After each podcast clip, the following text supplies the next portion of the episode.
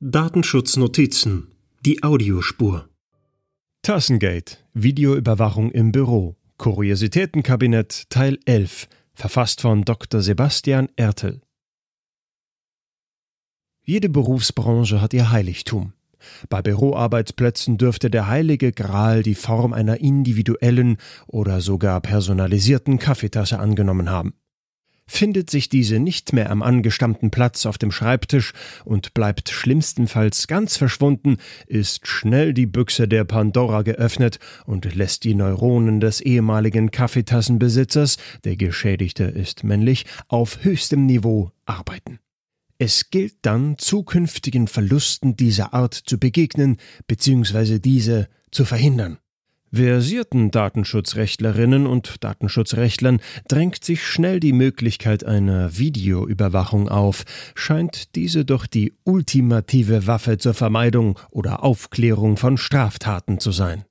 Heimliche Videoüberwachung durch den Arbeitnehmer.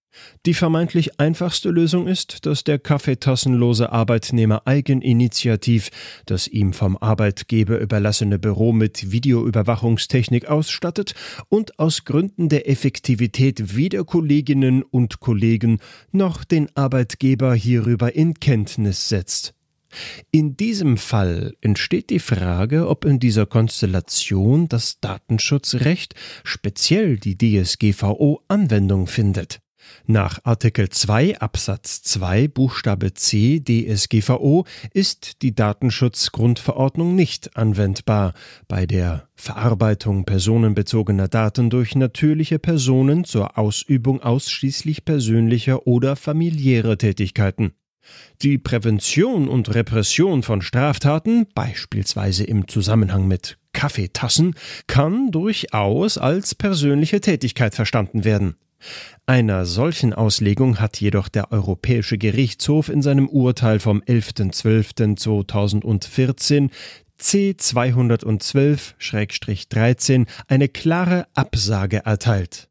Unterstellt, das eigene Büro ist zumindest in Teilen der Privatsphäre des jeweiligen Nutzers zuzuordnen, wobei allein eine solche Argumentation eine Vielzahl von juristischen Winkelzügen erfordert, so kann eine ausschließliche persönliche oder familiäre Tätigkeit jedenfalls dann nicht angenommen werden, wenn sich eine Videoüberwachung auch nur teilweise auf den öffentlichen Raum erstreckt, und das wird man bei einem dienstlich bereitgestellten Büro bedenkenlos annehmen können.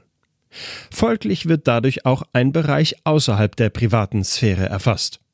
Im Ergebnis muss der Einsatz der Videoüberwachung an den Vorgaben der DSGVO bewertet werden. Neben dem schmerzlichen Verlust seiner geliebten Kaffeetasse muss sich der Arbeitnehmer also auch mit Themen wie einer Datenschutzfolgenabschätzung und den Informationspflichten nach Artikel 13 DSGVO beschäftigen und rutscht gleichzeitig in die Rolle des datenschutzrechtlich Verantwortlichen. Zudem bedarf es für die Videoüberwachung einer Rechtsgrundlage. Als solche kommt Paragraph 26 Absatz 1 Satz 2 Bundesdatenschutzgesetz nicht in Betracht. Dort heißt es zur Aufdeckung von Straftaten dürfen personenbezogene Daten von Beschäftigten nur dann verarbeitet werden, wenn zu dokumentierende tatsächliche Anhaltspunkte den Verdacht begründen, dass die betroffene Person im Beschäftigungsverhältnis eine Straftat begangen hat, die Verarbeitung zur Aufdeckung erforderlich ist und das schutzwürdige Interesse der oder des Beschäftigten an dem Ausschluss der Verarbeitung nicht überwiegt, insbesondere Art und Ausmaß im Hinblick auf den Anlass Strafmaß nicht unverhältnismäßig sind. Zwar wurde das Eigentumsdelikt an der Kaffeetasse möglicherweise durch einen Mitarbeitenden während des Beschäftigungsverhältnisses begangen. Die Norm regelt jedoch ausschließlich die Befugnisse des Arbeitgebers und nicht die anderen Arbeitnehmerinnen und Arbeitnehmer. Es muss daher auf die Regelungen des Artikels 6 Absatz 1 Satz 1 Buchstabe F DSGVO zurückgegriffen werden. Im Rahmen einer Interessenabwägung sind hierbei die gegenseitigen Interessen gegeneinander abzuwägen. Auch wenn hier bei den Interessen des Geschädigten, ob der vielen schönen Erinnerungen, die dieser mit der verlustig gegangenen Kaffeetasse erlebt hat, ein besonderes, wenn auch lediglich emotionales Gewicht zuzugestehen ist, so werden die Interessen der Kolleginnen und Kollegen beim Betreten des Büros nicht von einer Videokamera erfasst zu werden überwiegen. Dabei spielt es keine Rolle, warum diese das Büro aufsuchen. Selbst die verbreitete Annahme, dass Täter bzw. Täterinnen immer wieder an den Tatort zurückkehren, rechtfertigt keine andere Bewertung.